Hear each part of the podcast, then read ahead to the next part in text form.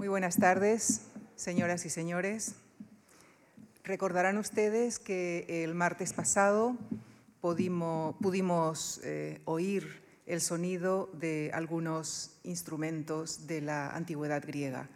Esta tarde, en la clausura de este ciclo, les proponemos oír el canto, oír la entonación de la poesía. Y lo haremos bajo la batuta de uno de los coordinadores de este ciclo, el profesor Luis Calero, quien abordará esa amalgama entre poesía y música en la antigüedad griega con particular atención eh, sobre los repertorios épico y lírico.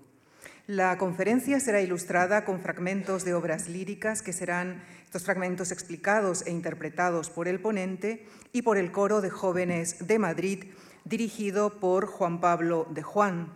Además, bajo la dirección de Manuel Garzón, se recrearán algunas coreografías inspiradas en la iconografía de la danza en la antigüedad griega. Luis Calero es doctor en estudios del mundo antiguo por las Universidades Autónoma y Complutense de Madrid y profesor superior de música en la especialidad de canto por el Real Conservatorio Superior de Música de Madrid. Actualmente es profesor del área de Filología Griega en la Universidad Autónoma de Madrid, donde también dirige el grupo de teatro universitario Cero Dramas. Su investigación se centra en música y artes escénicas de la antigüedad griega, en la transmisión literaria y musical entre los reinos asiáticos y la Grecia arcaica y en las metodologías para la enseñanza del griego antiguo como lengua hablada, campos en los que ha publicado numerosos trabajos. Quisiera expresar el agradecimiento de la Fundación Juan Marc a todos los participantes de esta sesión y a ustedes, señoras y señores, por su compañía esta tarde en el auditorio, así como a los que nos siguen a través de nuestros canales de Internet. Les dejo con el profesor Luis Calero, la poesía y el canto en la Grecia antigua, de la épica a la lírica. Muchísimas gracias.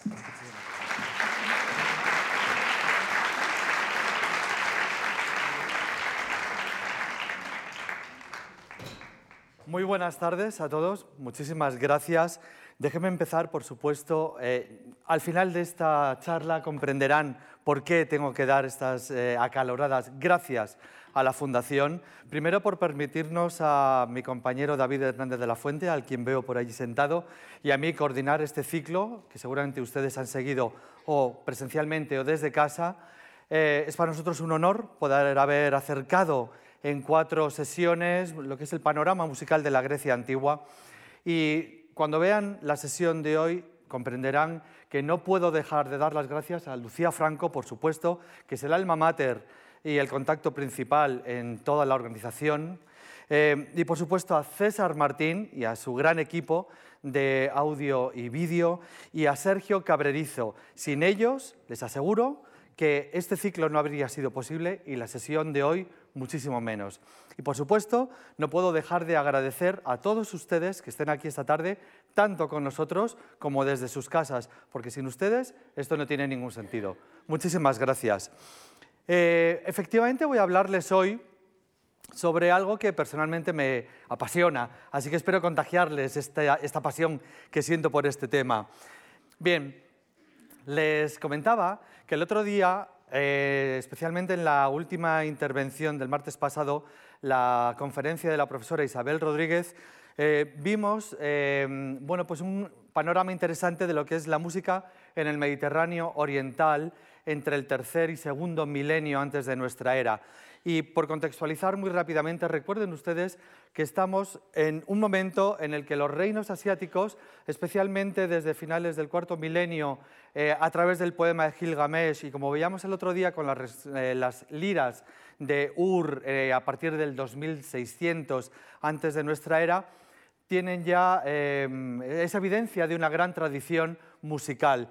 Desde el sur, en el Mediterráneo, tenemos a Egipto, de quien también se nos ha hablado el otro día, que supone una gran influencia para esa parte del Mediterráneo, especialmente cuando inicia una andadura hacia el norte a través de la tradición minoica, de la Creta minoica. Allí veremos también, hemos visto y seguiremos viendo hoy, que hay una gran tradición eh, musical en todos los sentidos, instrumental y, por supuesto, cantada.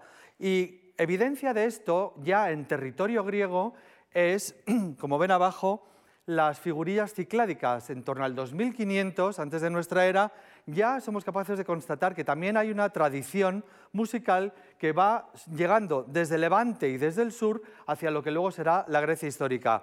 Y, por supuesto, la grandísima tradición micénica, en que, como vimos ya el otro día y seguiremos viendo hoy, no solamente tenemos iconografía, sino que, recordémoslo antes de que empiece a hablar, los poemas homéricos son fundamentalmente poemas micénicos, de contenido micénico. Muy bien, pues después de esos siglos extraños entre el siglo XII y el IX, en que sabemos pero no sabemos, y que por lo tanto llamamos habitualmente la Edad Oscura de la historia de Grecia, llegamos a la Grecia arcaica. Y en la Grecia arcaica hay una explosión, hay una explosión de música. De repente la música se deja por escrito, aparecen tanto el género épico como el lírico, que son los dos que vamos a tratar hoy. Y fíjense, nos cuenta Estrabón que un tal Terpandro, de quien hoy en día se duda incluso que existió, pero eso lo dejaremos para otro ciclo, eh, según este Terpandro, de quien luego también les hablaré un poquito, en esta fase arcaica, siglos VIII, VII, había dos modas musicales. Una que yo he llamado conservadora, que veremos, espero convencerles luego de que va a ser la tradición épica, que es un canto que se va a hacer sobre cuatro sonidos, como ya el otro día nos adelantaba la profesora Isabel Rodríguez, y que es lo que viene a ser el repertorio tradicional, aquel repertorio que ha llegado de generación en generación por siglos de interpretación. Pero a la vez, en verde a la derecha, ven que también hay, nos dice Terpandro, unos nuevos himnos, unas nuevas canciones que se hacen sobre siete sonidos. Recuerdan que el otro día la profesora Isabel Rodríguez también les hablaba de estos instrumentos que tienen cuatro cuerdas, que tienen siete cuerdas, etc. Aquello son músicas de vanguardia, vamos a decirlo así. Son las músicas que atrapan la atención de los más jóvenes. Incluso el propio Telémaco, en el primer canto de la Odisea, nos lo dice. Vamos a escuchar estos himnos nuevos. Bien, pues Precisamente, ambos géneros eh, darán lugar, la épica prestará los temas y la lírica prestará las formas musicales, darán lugar al teatro de la antigüedad. Ya les hablé en el 2018, antes de la pandemia, del teatro. Estuvo aquí el coro de voces graves también cantando, al igual que hoy tendremos espectáculo. Se conforma el teatro que tiene su evolución y a su vez el género épico eh, evoluciona, luego les daré un par de datos más, hacia los recitados eh, rapsódicos, a la vez que la, lírica y los eh, géneros líricos siguen también una historia que dura siglos, tal y como podremos luego oír y ver. Bien, como siempre me gusta hacer, la charla se va a estructurar en estos dos grandes apartados. Épica, que la disfrutarán conmigo a solas, y lírica, donde me centraré fundamentalmente en la lírica monódica y en la lírica coral, porque la elegía y el jambo, al no ser géneros em, paralelos en música, bueno, pues los he dejado fuera, también hablaremos de ellos en otra ocasión. Así que nos centraremos en los dos que están en verde. Y lo haremos, por supuesto, con el coro de jóvenes de Madrid, dirigidos por Juan Pablo de Juan, un grandísimo artista y queridísimo amigo, y por Manuel Garzón, un coreógrafo excelente, con el que tenemos una pequeña sorpresa preparada también al final de la charla. Hoy, desde luego, se tienen que ir contentos, si no, tenemos un problema. Y sin más dilación, vamos a meternos en este mundo de la épica, un mundo de héroes y dioses. Y permítanme que lo haga de una forma un poco atípica. Me encanta este chiste. dice Penélope, Ulises, ¿se puede saber dónde has estado estos últimos 20 años? Y dice él, anda, Homero, cuéntale algo tú que tienen más gracia que yo. Bien, pues efectivamente, Homero tiene mucha más gracia que Ulises porque es un aedo, es un cantante profesional. Es el cantante profesional que se dedica fundamentalmente a el género épico. Y el gran mérito que tenían estos cantantes es que improvisaban, improvisaban la letra, improvisaban la música a la vez que se acompañaban de la forminge, ese instrumento que veíamos el otro día que solía tener cuatro cuerdas. Y estos, estos instrumentistas, estos profesionales, sirven a una sociedad mediante su arte, al igual que el resto de los profesionales, los herreros, los artesanos, servían con aquellas profesiones que los caracterizaban. Suelen pertenecer estos aedos a una clase especial dependiendo de su grado de profesionalidad. Y este grado de profesionalidad se determina por lo general a través del pago que reciben por sus servicios, por los regalos que reciben también de las cortes en las que actúan, e incluso a veces son bienes tan preciados que sirven, para, sirven como moneda de cambio entre reinos que quieren bueno, pues hacerse regalos de gran valía. Sirven también como un presente ante otro rey. Hasta ese punto son importantes. Por supuesto, dentro de estas cortes micénicas, los aedos son miembros muy respetables dentro de la corte palaciega. Les comentaba el otro día Isabel Rodríguez que conocemos los nombres de Demódoco y de Femio, estos dos aedos en, sendas, eh, en sendos reinos. Hay un tercer aedo también en la Odisea, cuyo nombre no se dice y que tiene una suerte fatal. Les invito a que encuentren el pasaje, ¿de acuerdo? Pero hoy no voy a hablar de él. Eh, eh, tal y como se nos explica la vida de estos aedos en los poemas homéricos, así debía de ser la vida de este supuesto Homero, que por supuesto no es el autor de la Ilíada y la Odisea, luego incidiré un poquito en ello, sino que es uno más de estos profesionales que improvisan y generan el repertorio y que pasan su maestría de generación en generación, de maestros a alumnos. Bien, pues estos estudios sobre la forma de componer estos poemas eh, se llevó a cabo por dos profesores de la Universidad de Harvard, Milman Parry, que como ven en la fecha murió muy joven por un accidente con un rifle, y su alumno Albert Lloyd. Los estudios, muy interesantes y muy complejos, hoy no voy a entrar en ellos tampoco, les invito también a que los busquen porque está todo en la red, sus estudios demuestran cómo estos cantantes improvisaban para generar el repertorio. Pero es que además los antiguos griegos, no todos, pero algunos, como por ejemplo Ateneo, así lo dice, también pensaban que los aedos improvisaban estos poemas. Y bien, si eran cantos improvisados, si era un trabajo de aquí te pillo, aquí te mato, gracias a lo que he conseguido aprender de mis maestros, somos capaces como investigadores de saber cuál era el ritmo y la melodía que tenían estos poemas? Bueno, pues lógicamente si estoy aquí subido es porque yo creo que sí.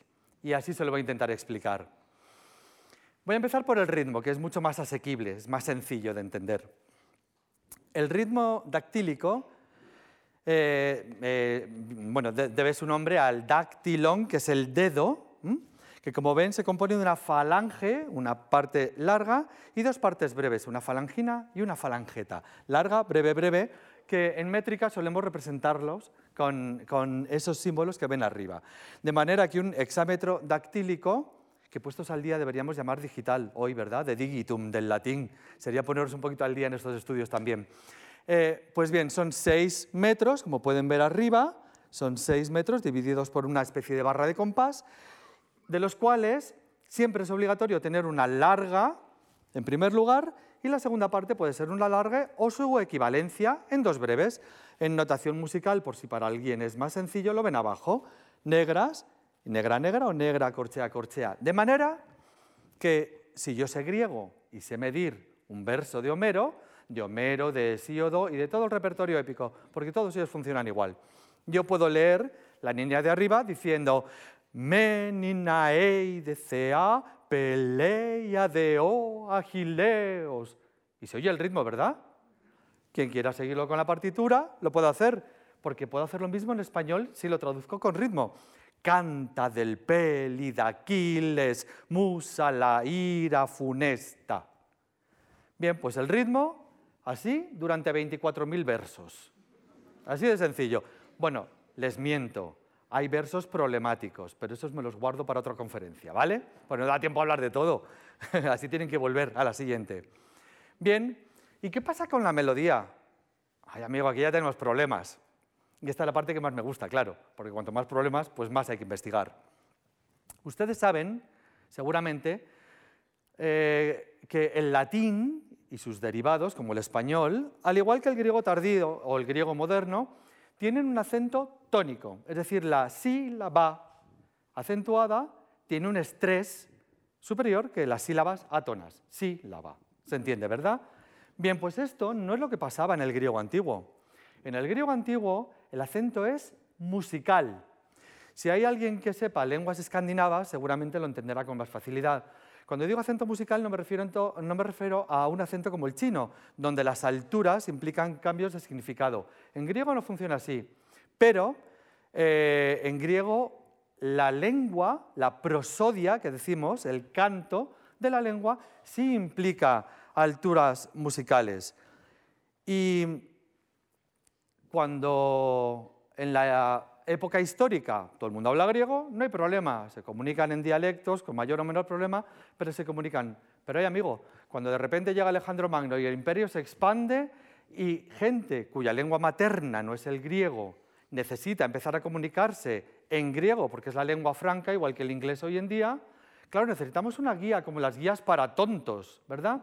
¿Y qué hacen los gramáticos del helenismo? Pues generan un sistema maravilloso, maravilloso porque les servía de gran utilidad y nos permite a nosotros investigar lo que les voy a explicar. Desarrollan, eh, Dionisio de Alicarnaso no es el primero, hay otros anteriores, pero él, tiene un tratado en el que se, se expande explicando con mucho detalle cómo funciona esto que les voy a contar ahora. Se desarrollan tres tipos de acentos y estos acentos son marcas de partitura, vamos a decirlo así. La prosodia del griego acentúa cada palabra de manera que sabemos cómo es la altura musical de cada una de las palabras, dependiendo de si tienen un acento agudo, uno grave, que no voy a explicar porque es muy complicado y no me daría tiempo a terminar hoy, y uno circunflejo. Bien, ¿y cómo son?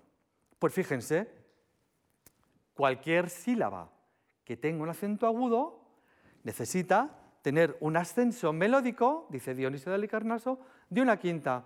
Pa, pa, pam, pa, pa, pa, pa, cinco notas. ¿vale? Él dice que son una quinta. Lo dice con esas palabras.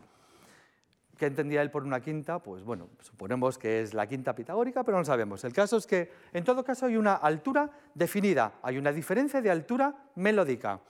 Y nos dice también que cuando hay una sílaba con acento circunflejo, esa misma entonación musical que sube también baja sobre una misma sílaba frente a con respecto a las sílabas átonas que como ven las he puesto un poquito más grises. Todo esto que les voy a explicar nos sirve tanto para el repertorio épico como para el repertorio lírico y luego intentaré atar cabos. ¿Por qué? Porque en la segunda parte les explicaré una de las obras más extensas cuya partitura hemos conservado, que es del 128 antes de nuestra era, ¿vale? Y eh, son, dos piezas hermanas, son dos peanes. Un peán es un canto que no solamente es para Apolo, pero fundamentalmente se escribían para Apolo, para su hermana Artemis y para la madre de ambos, Leto. Bien, pues si sometemos esos peanes a un estudio con las notas que conforman la partitura que conservamos y luego les enseñaré, y los acentos de las palabras, vemos que este sistema funciona en un 99% de los casos en perfecto paralelismo. Y así lo estudia eh, Martin Litchfield West en su libro, este que ven en la pantalla.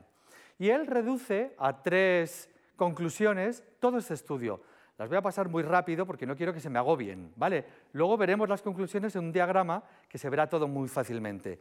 Una vez estudiada la correspondencia entre melodía y acento del texto, la conclusión es que una palabra acentuada tiene una nota al menos tan elevada como cualquier otra de la misma palabra. No lo intenten entender, que es complicado.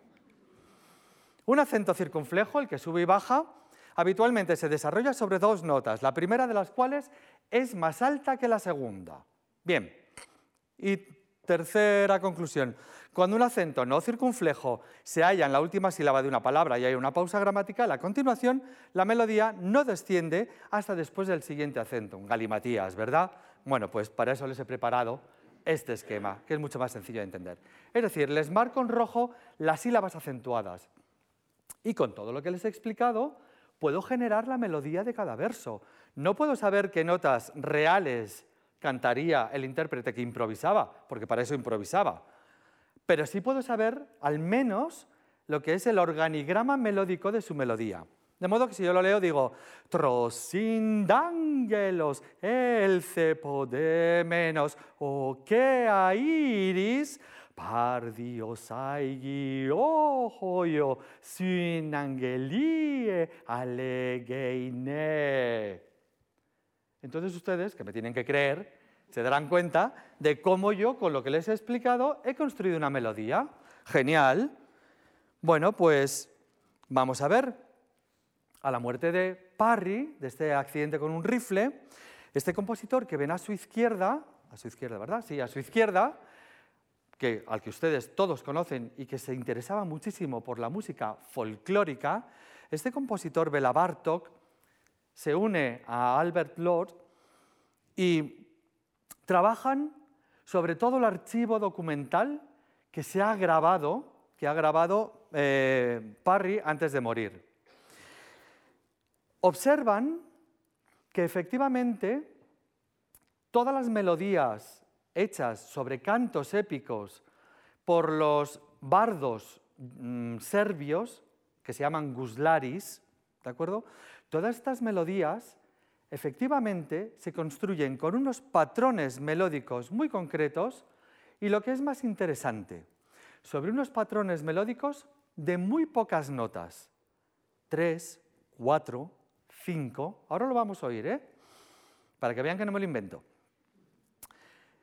De manera que ellos llegan a la conclusión de que este repertorio que sirve para los cantos heroicos, las gestas de un pueblo, ¿de acuerdo? Y al que ellos tienen acceso mediante estos guslaris serbios, generan un tipo de resultado al que acaban clasificando como un universal musical, son patrones recurrentes hechos sobre una forma de componer improvisadamente que se repiten constantemente. Eso es un universal musical.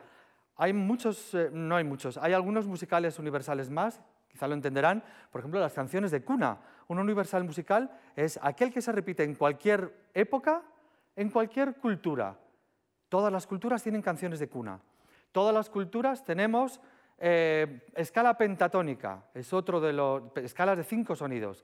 Bien, pues fíjense, ellos concluyen que estos cantos sobre cuatro sonidos fundamentalmente son un universal musical épico.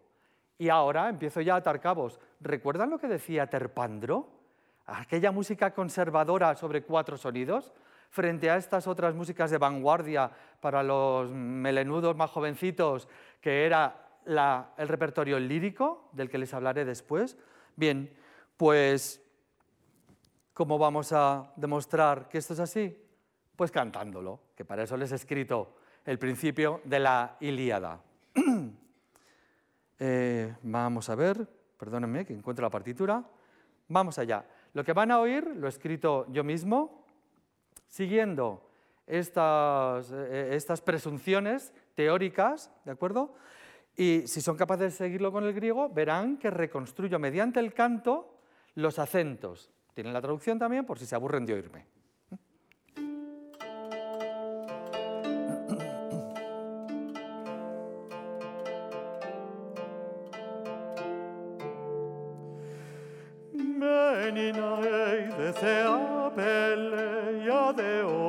Αχιλέος.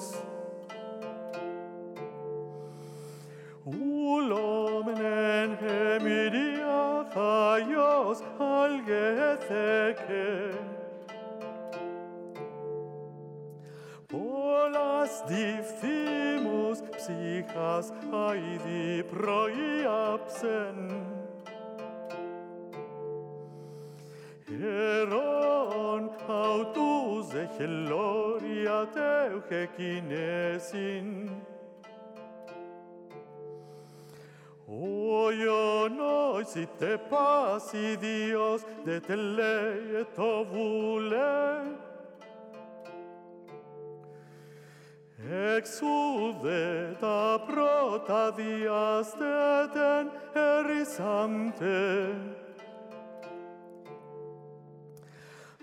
Atreides de.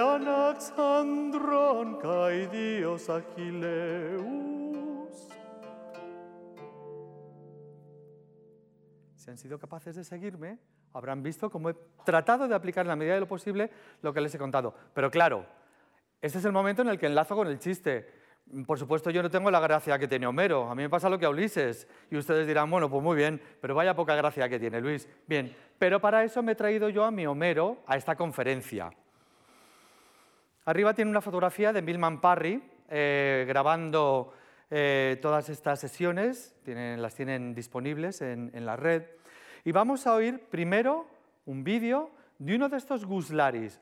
Y fíjense ustedes cómo la melodía que van a oír repite una estructura melódica recurrente sobre muy pocas notas.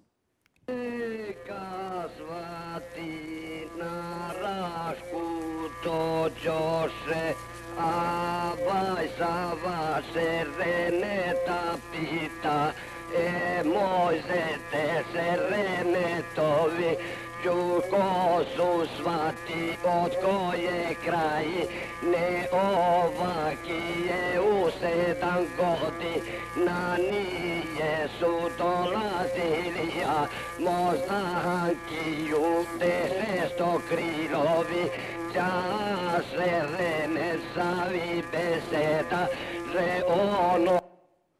Lo corto porque puede estar así horas. Lo digo en serio, de verdad, esta vez no era una broma. Realmente pueden estar horas improvisando una gesta épica. Es espectacular. Pueden acceder a la red. Vamos a oír otro del 2014, un poquito más moderno, para que vean que a pesar de la distancia sigue, sigue eh, generándose así este repertorio.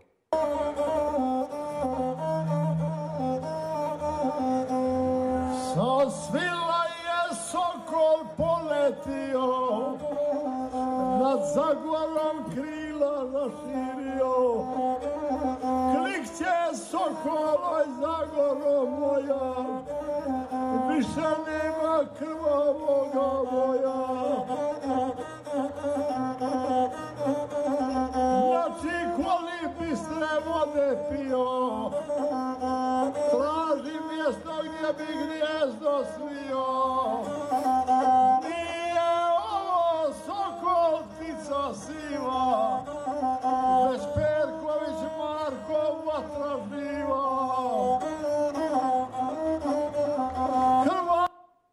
Lo corto porque de nuevo podemos estar así toda la tarde.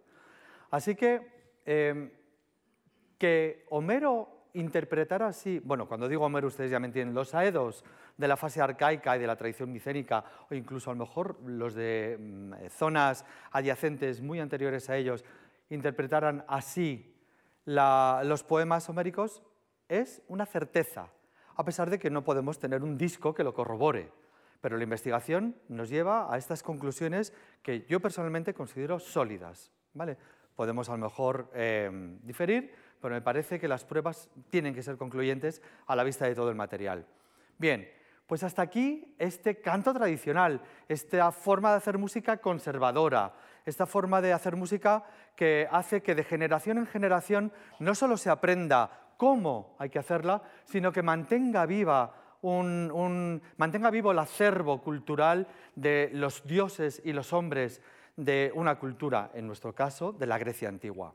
Y ahora vamos a hablar de ese otro repertorio que se construye sobre siete sonidos. De repente hay una explosión. Y lo llamo, perdón, lo llamo a partir de ahora el mundo de lo íntimo. Hasta ahora hablábamos de dioses y de hombres y de las cosas que les sucedían a unos y a otros. Y ahora vamos a hablar de poesía, de composiciones, mejor que de poesía, ¿vale? De composiciones que no están escritas necesariamente con el ritmo hexamétrico, de repente hay una explosión de ritmos y de metros novedosos, novedosos para nosotros porque no conocemos lo que había antes, por eso digo novedosos, ¿vale? Puede ser que fueran tradicionales, pero para nosotros son novedosísimos. Eh, y conocemos a muchos autores que de repente empiezan a adscribirse a esta forma de hacer música. Eh, a su vez, Este repertorio ya no solamente habla de estos grandes héroes y dioses del pasado tradicional, sino que está dirigido a un público que se identifica con los propios, mm, eh, las propias letras y las músicas. Verán ustedes cuando vayamos oyendo los ejemplos que les traigo, cómo bueno, pues cualquiera de nosotros siente mucho placer leyendo esas, esas letras, oyendo la música, que afortunadamente yo o he reconstruido con mis propias manos, o son músicas originales, ¿de acuerdo? Lo iremos viendo en cada caso, eh, podemos acercarnos al mundo que se denomina en literatura del yo poético. Es el yo, es el que el, autor, el compositor ya habla de su vida, de sus amores, de sus problemas. De hecho, esa ejecución sigue siendo oral, pero a lo mejor el compositor ya dedica un tiempo en la intimidad a poner en orden sus ideas en metros, en métrica eh, concreta, para generar una estructura formal que le convenza. ¿De acuerdo? Por supuesto, retomo una idea del principio, esto no es novedoso de Grecia. En, esta, eh, en el sarcófago de Haya Tríada, que ya veíamos el otro día también con la profesora Isabel Rodríguez, estamos delante de una escena lírica. Es música para un sacrificio, no es una gesta heroica lo que estamos viendo aquí.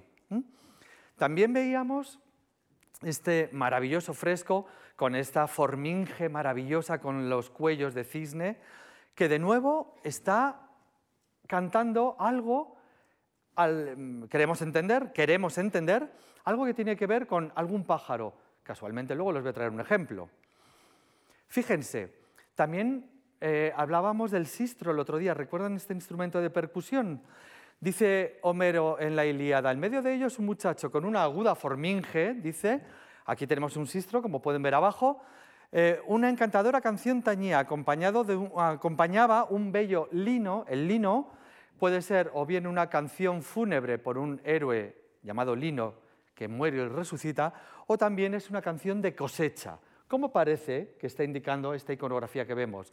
Si además a eso lo sumamos, tal y como nos contaba el otro día la profesora Isabel Rodríguez, sumamos que el sistro es un instrumento que purifica, pues muy indicado para purificar en un rito de cosecha, para purificar los campos y agradecer por eh, los frutos que nos ofrece. Fíjense, también en este maravilloso vaso que pueden ver en Atenas, en el Museo Arqueológico de Atenas, hay una escena que también leemos en Homero. Al final, los poemas homéricos también están traduciendo todo este repertorio. Se ejecutan a la, épica, pero contiene, tiene contenido eh, lírico. Dice, una vez que Príamo recupera el cadáver de Héctor, de su hijo, que por fin Aquiles se lo devuelve, lo colocan sobre un catafalco, dice, y entonces, aquí hay una mujer, ¿vale? En esta iconografía, pero bueno, dice, y entonces unos aedos, los ven debajo del catafalco, ¿verdad? Unos aedos cantaban los cantos fúnebres y unas mujeres además lo hacían con ellos. Es decir, ya sabemos que en la antigüedad había canto antifonal, unos cantan y otros responden, aparte de que vemos a dos coros a los lados del catafalco. Y, como no, por supuesto, cuando llega la embajada de, Agamenón a pedirle a Aquiles que por favor ya deponga esa cólera que los troyanos los están zurrando, pero bien, ¿Y cómo se lo encuentran? Pues tañendo, junto con Patroclo, su amigo del alma, tañendo una forminge, dice el texto. ¿Vale? Es decir, los poemas homéricos nos están transmitiendo a su vez escenas líricas. Bien, pues como les he dicho antes, yo me voy a centrar solamente en la monódica y en la coral, es decir, la que está escrita para un solista o la que está escrita para un grupo de cantantes porque el jambo y la elegía son problemáticos y, son, em, y quedarán para otras ocasiones. Y abajo ven los nombres de los eh, compositores más famosos de la Grecia arcaica. Seguro que conocen la mayoría, Safo, Alceo, Anacreonte, Alcmán, Estesícoro. Hoy vamos a oír ejemplos de varios de ellos. Todo este mundo lírico se desarrolla fundamentalmente en la Grecia antigua en dos ámbitos. Uno, el privado, el mundo del banquete, un mundo primordialmente, aunque no exclusivamente, masculino. El banquete, el simposio, es un mundo eh, para los hombres, También hay banquetes para mujeres. Por supuesto, hay esclavas que amenizan, bailan, tocan, cantan, etc. Pero es un mundo para los hombres. Y frente a este mundo privado hay un mundo público, en el que la lírica em, es, eh, protagonista de múltiples espacios. Ya es un mundo en el que participan niños y niñas, participan efebos y doncellas, participan hombres y mujeres, ancianos y ancianas, participa todo el mundo. Es el mundo de los festivales, el mundo de aclamar a los dioses mediante otras herramientas. Y dicho todo esto, vamos a empezar a oír ejemplos. ¿Qué son lo que llamamos lírica adéspota? Bueno, pues esta cosa que parece que es como muy rimbombante no dejan de ser las canciones anónimas. ¿Quiénes de ustedes no ha cantado ahora o cuando eran niños? Em, por ejemplo, estaba el señor Don Gato, ¿verdad? Son canciones que pasan de generación en generación, cuyos autores desconocemos, no sabemos quién compuso estas canciones, pero se han pasado de padres a hijos y seguimos cantándolas. Esta canción que les acabo de cantar no sabemos cuándo se compuso, pero sabemos que los judíos de la península antes de la expulsión ya la cantaban. ¿De acuerdo? Luego sabemos al menos, tenemos una fecha en la que esa canción está en activo. ¿Quién no ha cantado de ustedes Pase mi sí, pase mi sa por la puerta de Alcalá? Una canción de nuevo que esta vez sí podemos fechar. La salida de los franceses de Madrid, 1808-1809. ¿Verdad? Luego a veces podemos fecharlas, a veces no. Bien, pues les traigo dos ejemplos de este tipo de música. Ya saben ustedes que Esparta, este ejemplo que vamos a oír es de cuando Esparta, luego oiremos otro de una Esparta anterior, pero este ejemplo es de cuando Esparta es una ciudad guerrera. Aquí vamos a, oír una canción eh, escrita en algún momento de la historia de estas generaciones por y para espartanos que cantaban padres y se transmitían a hijos.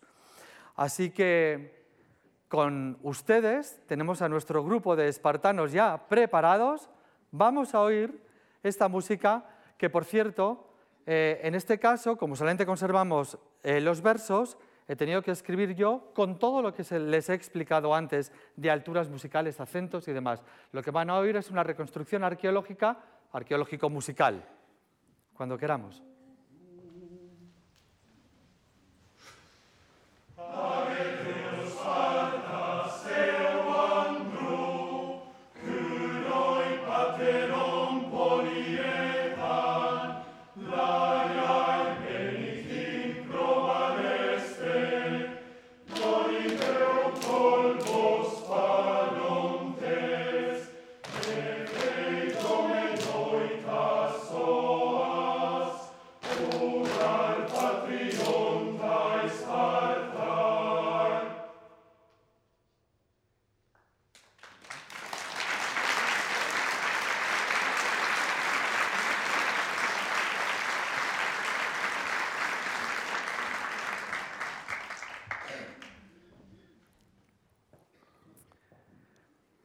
Se lo ha dicho antes eh, Lucía Franco cuando ha empezado eh, la, conferencia, ahora se lo repito yo, las coreografías que ha preparado el profesor Manuel Garzón están basadas en iconografía real de la Grecia antigua, es decir, él ha recreado a partir de información de la iconografía que pueden observar en los museos los movimientos que van a ver para todas las canciones.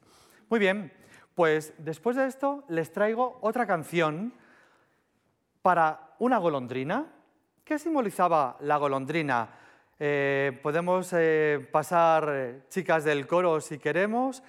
¿Qué simbolizaban las golondrinas en la antigüedad? Pues lógicamente simbolizaban la llegada de la primavera.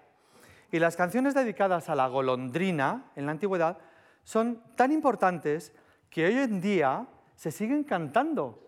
Hay una tradición constante que llega hasta la Grecia de nuestros días y los gelidonismata, gelidoni, golondrina, las canciones que se llaman gelidonismata, siguen siendo conocidas como repertorio activo hoy en día.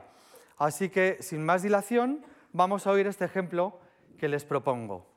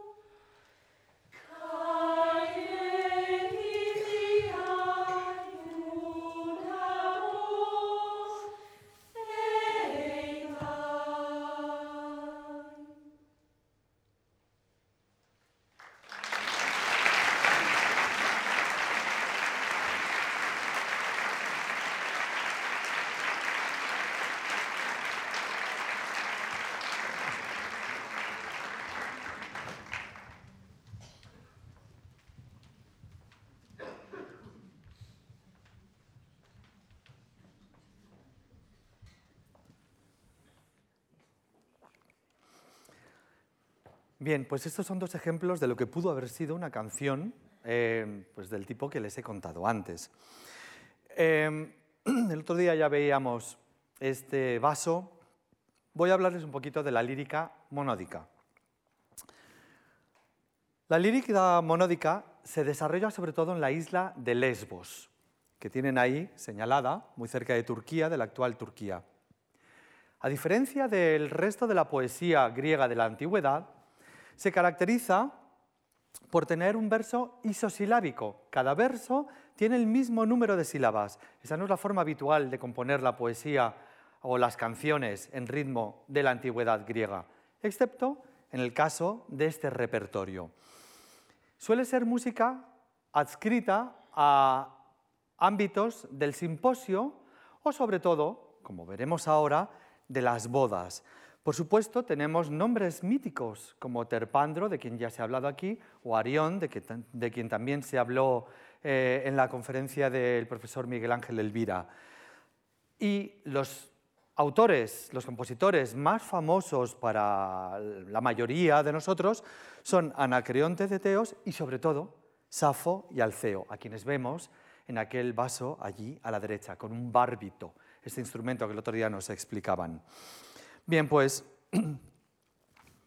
Safo, en concreto, vivió en torno a los siglos VII y VI em, y creemos que tenía una escuela para formar a jóvenes doncellas en su paso ritual al matrimonio.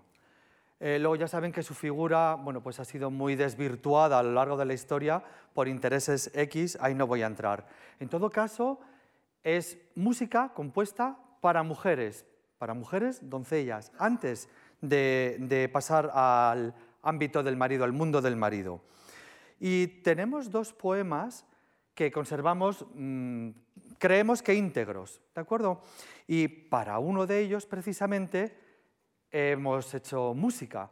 Así que vamos a oírlo en la voz de nuestras, nuestras safos, dos solistas, y vamos a recrear algunos frisos eh, bueno, para ilustrar la, composición. Así que cuando queráis.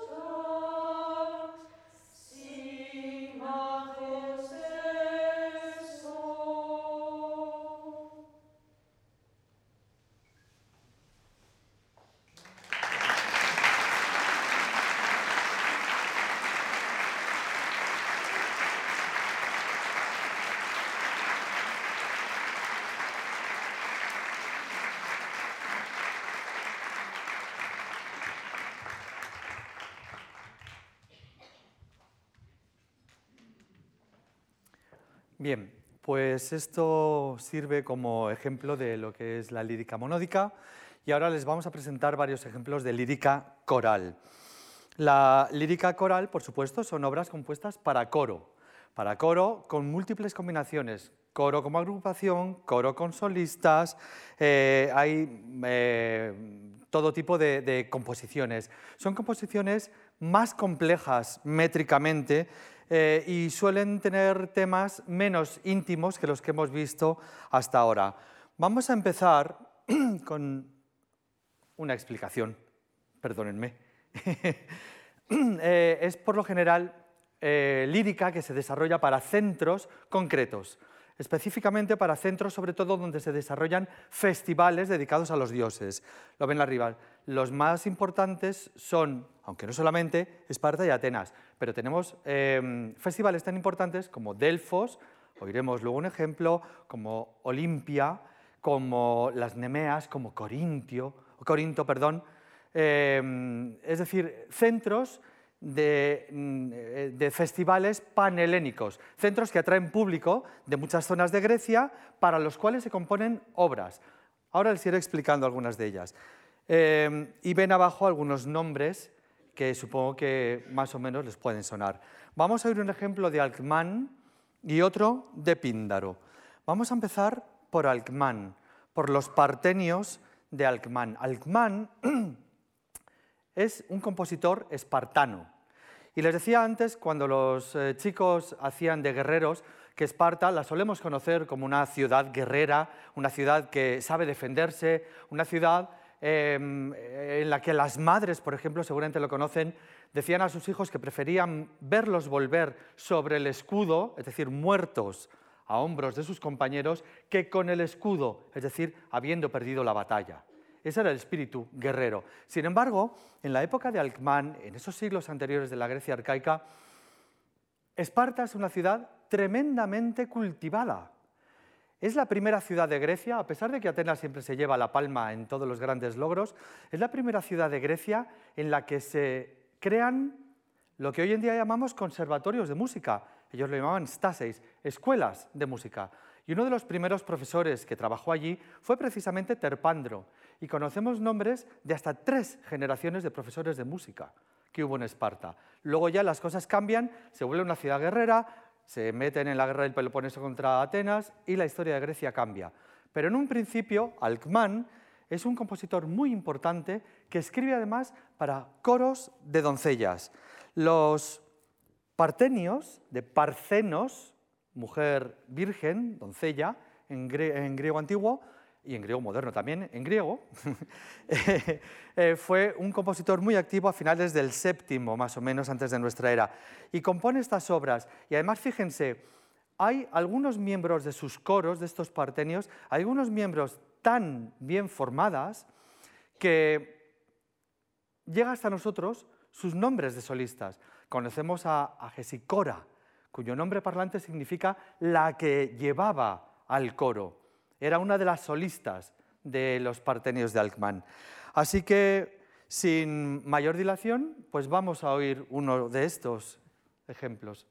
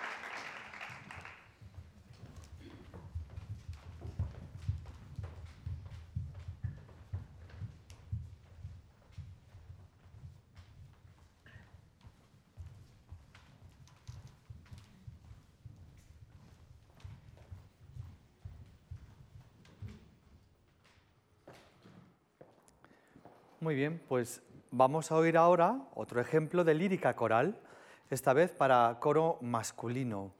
Eh, Píndaro es eh, uno de los autores seguramente más conocidos por todos ustedes y escribe los epinicios.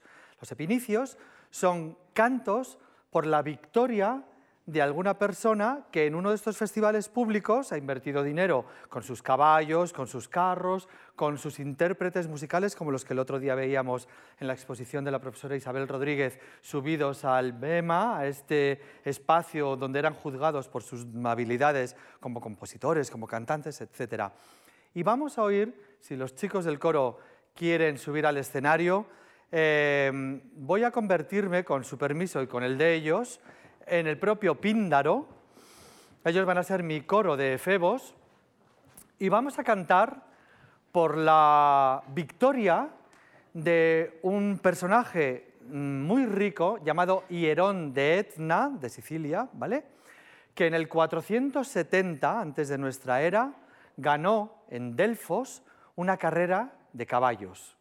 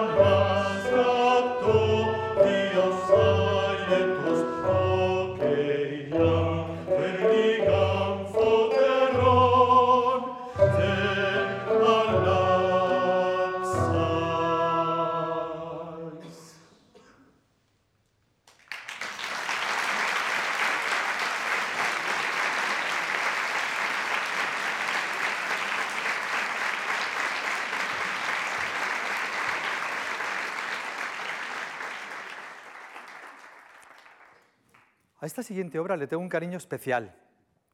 Espero que se note. Eh, estoy trabajando sobre ella, estuve en Delfos el verano pasado para estudiarla, para trabajar, para em, ponerla en música, para, en fin, para traérsela a ustedes en definitiva.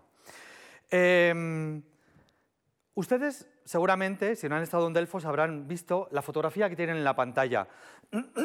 Los atenienses en el 490 antes de nuestra era, ganaron la batalla de Maratón. Esto les suena segurísimo. Y construyeron el famosísimo tesoro de los atenienses. Fueron allí para agradecer al dios Apolo que les ayudara a vencer al enemigo persa. Y allí guardaban, en ese templo, guardaban sus, sus tesoros. Ven ustedes que he indicado abajo un hueco que hay en la pared. En el lateral del tesoro de los atenienses hay un hueco. ¿Y por qué? Vamos a ver. En el 128, antes de nuestra era, este mosaico que ven es posterior, lo ven arriba, es del tercero ya de nuestra era. Pues en el 128, antes de nuestra era, una delegación ateniense va a Delfos, porque necesita hacerle unas consultas al dios. Y esta delegación ateniense no solamente va cargada de riquezas, de dinero, de lo que quiera que llevaran. Llevan además algo muy preciado. Llevan a un grupo de cantantes, 39 efebos, que vienen a ser yo creo que más o menos los mismos que tenemos ahora mismo con nosotros, 39 jóvenes. Llevan a varios citaredos y a varios citaristas, que son esos instrumentistas que tocan la cítara, el instrumento profesional del que el otro día les hablaban. Llevan además a tres maestros de coro y conocemos los nombres de todos ellos, de los cantantes, de los padres de los cantantes, de los maestros, de los instrumentistas, y llevan también un grupo de nueve niñas pequeñas, las caneforoi, que son las que llevan cestitos abriendo la procesión con flores y frutas para ir em, dejando una alfombra eh, decorando el suelo de Delfos.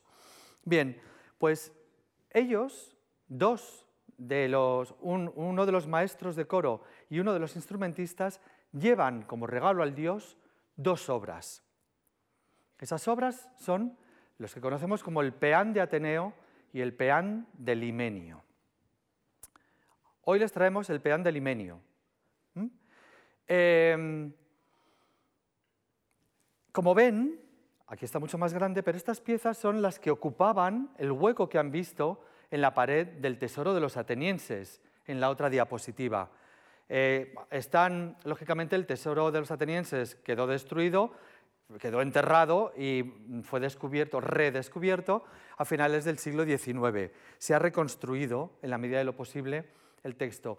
Y precisamente estas dos obras, estos dos peanes, son esos que les dije al principio que este profesor West, el del librito azul, había estudiado a fondo para poder demostrar que la línea melódica del griego coincidía con los acentos de palabra.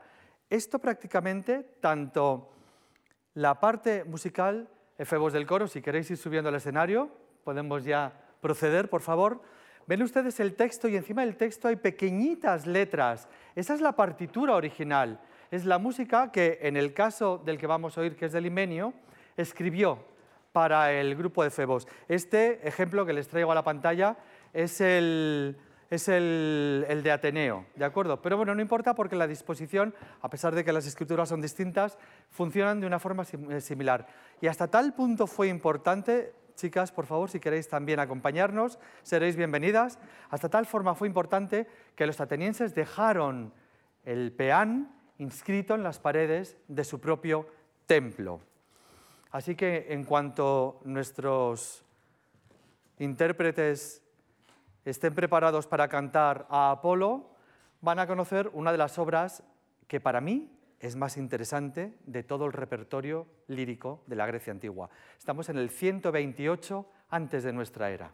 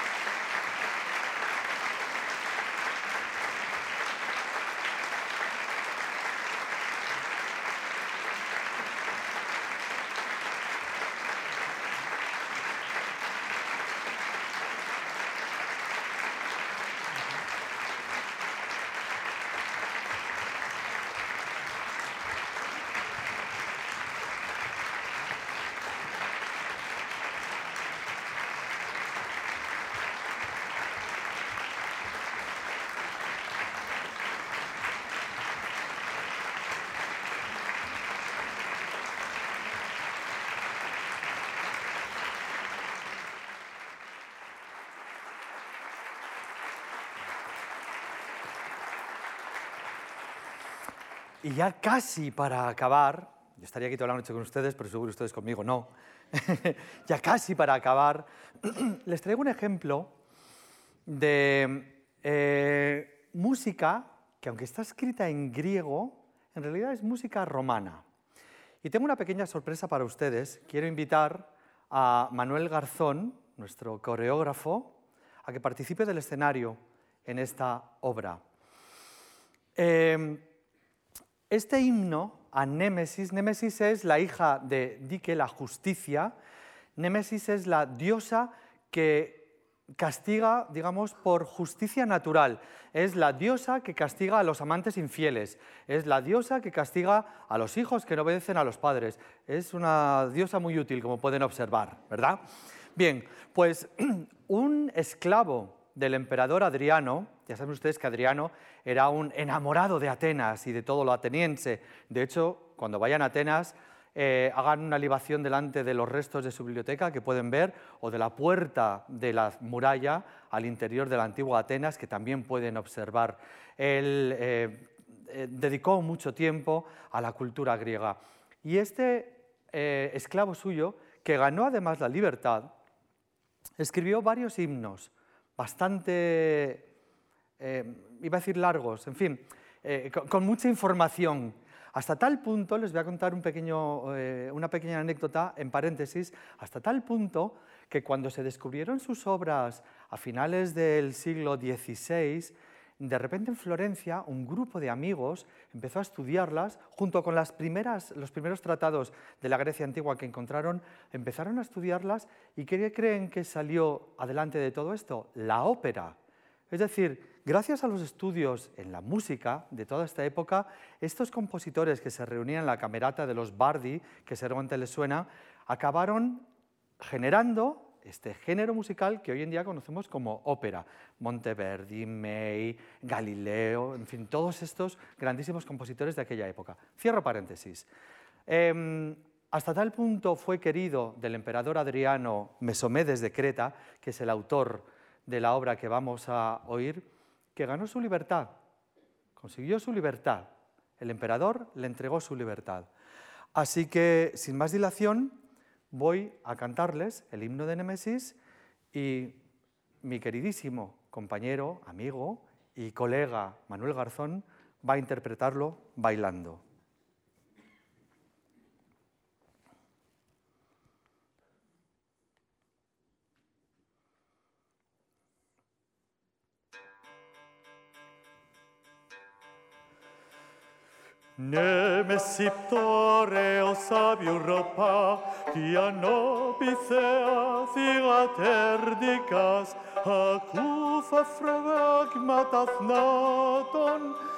Επεχεις αδαμάντη καλήνοι, εξούσα τη βρήν όλο αμπρωτών, μελανάς φθόνων έκτος ελάουνες, υπό τον τροχονάστα τοκνάστιβε, αρωπά με ροπών στρεφετάει τυχά. Λεθούσα δε παρποντά παϊνέις, γαουρούμενον αουχένα κλίνεις, υποπέχειν αέιβιωτον μετρέις, νέουέις υποκόλπον οφρίναιέι, τσικών με τα χέρα κρατούσα, ηλέθη καίρα δικάς πολέμ, ναι μες σύμπτερο εσαβιού, Ροπα, νε ναι, με σύνθεο νάδομ, φυτάν, νικεντάν, νυ σιπτερών, νο βριμάν, νε ναι, μερδε ακάι παρεδρών, δικάς, χάταν, μελαλά, νε ναι, με σο σαφέρε, κατ' τα τάρτα του.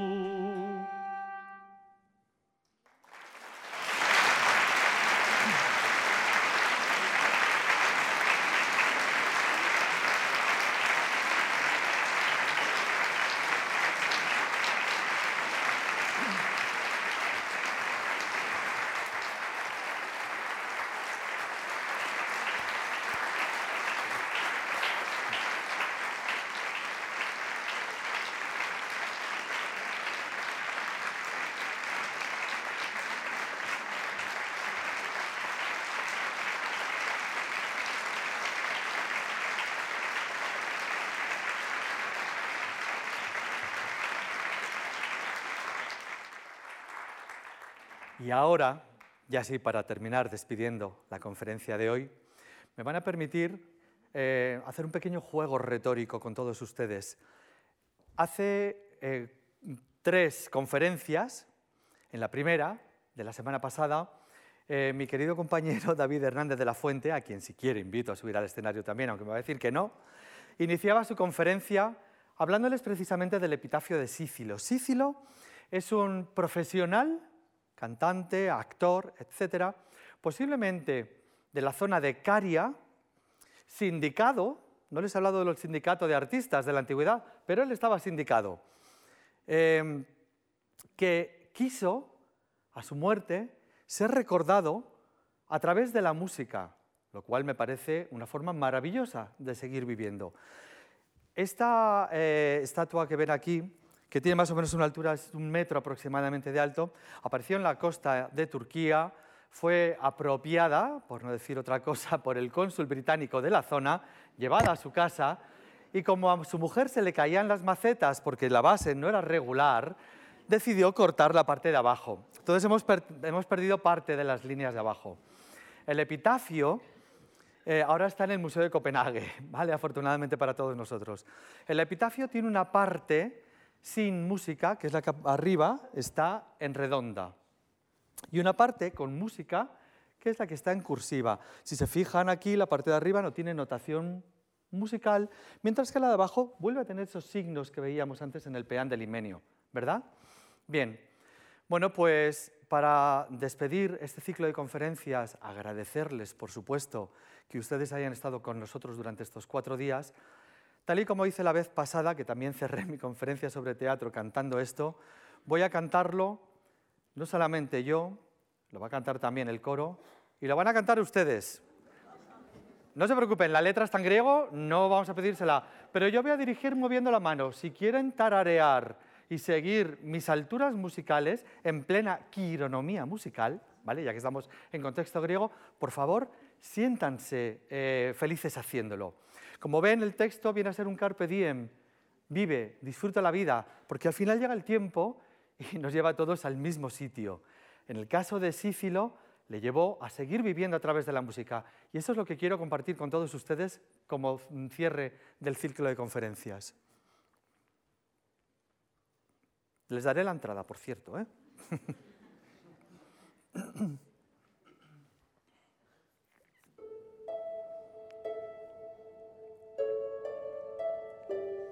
εικόν η λίθος σήμη. Τύφησε με σύκυλος ένθα, μνήμης αθανάτου, σήμα πολυχρόνιον.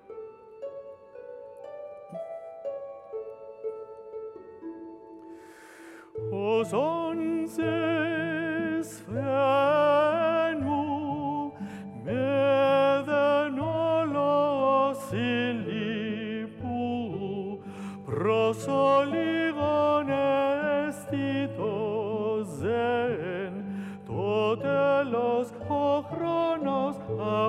te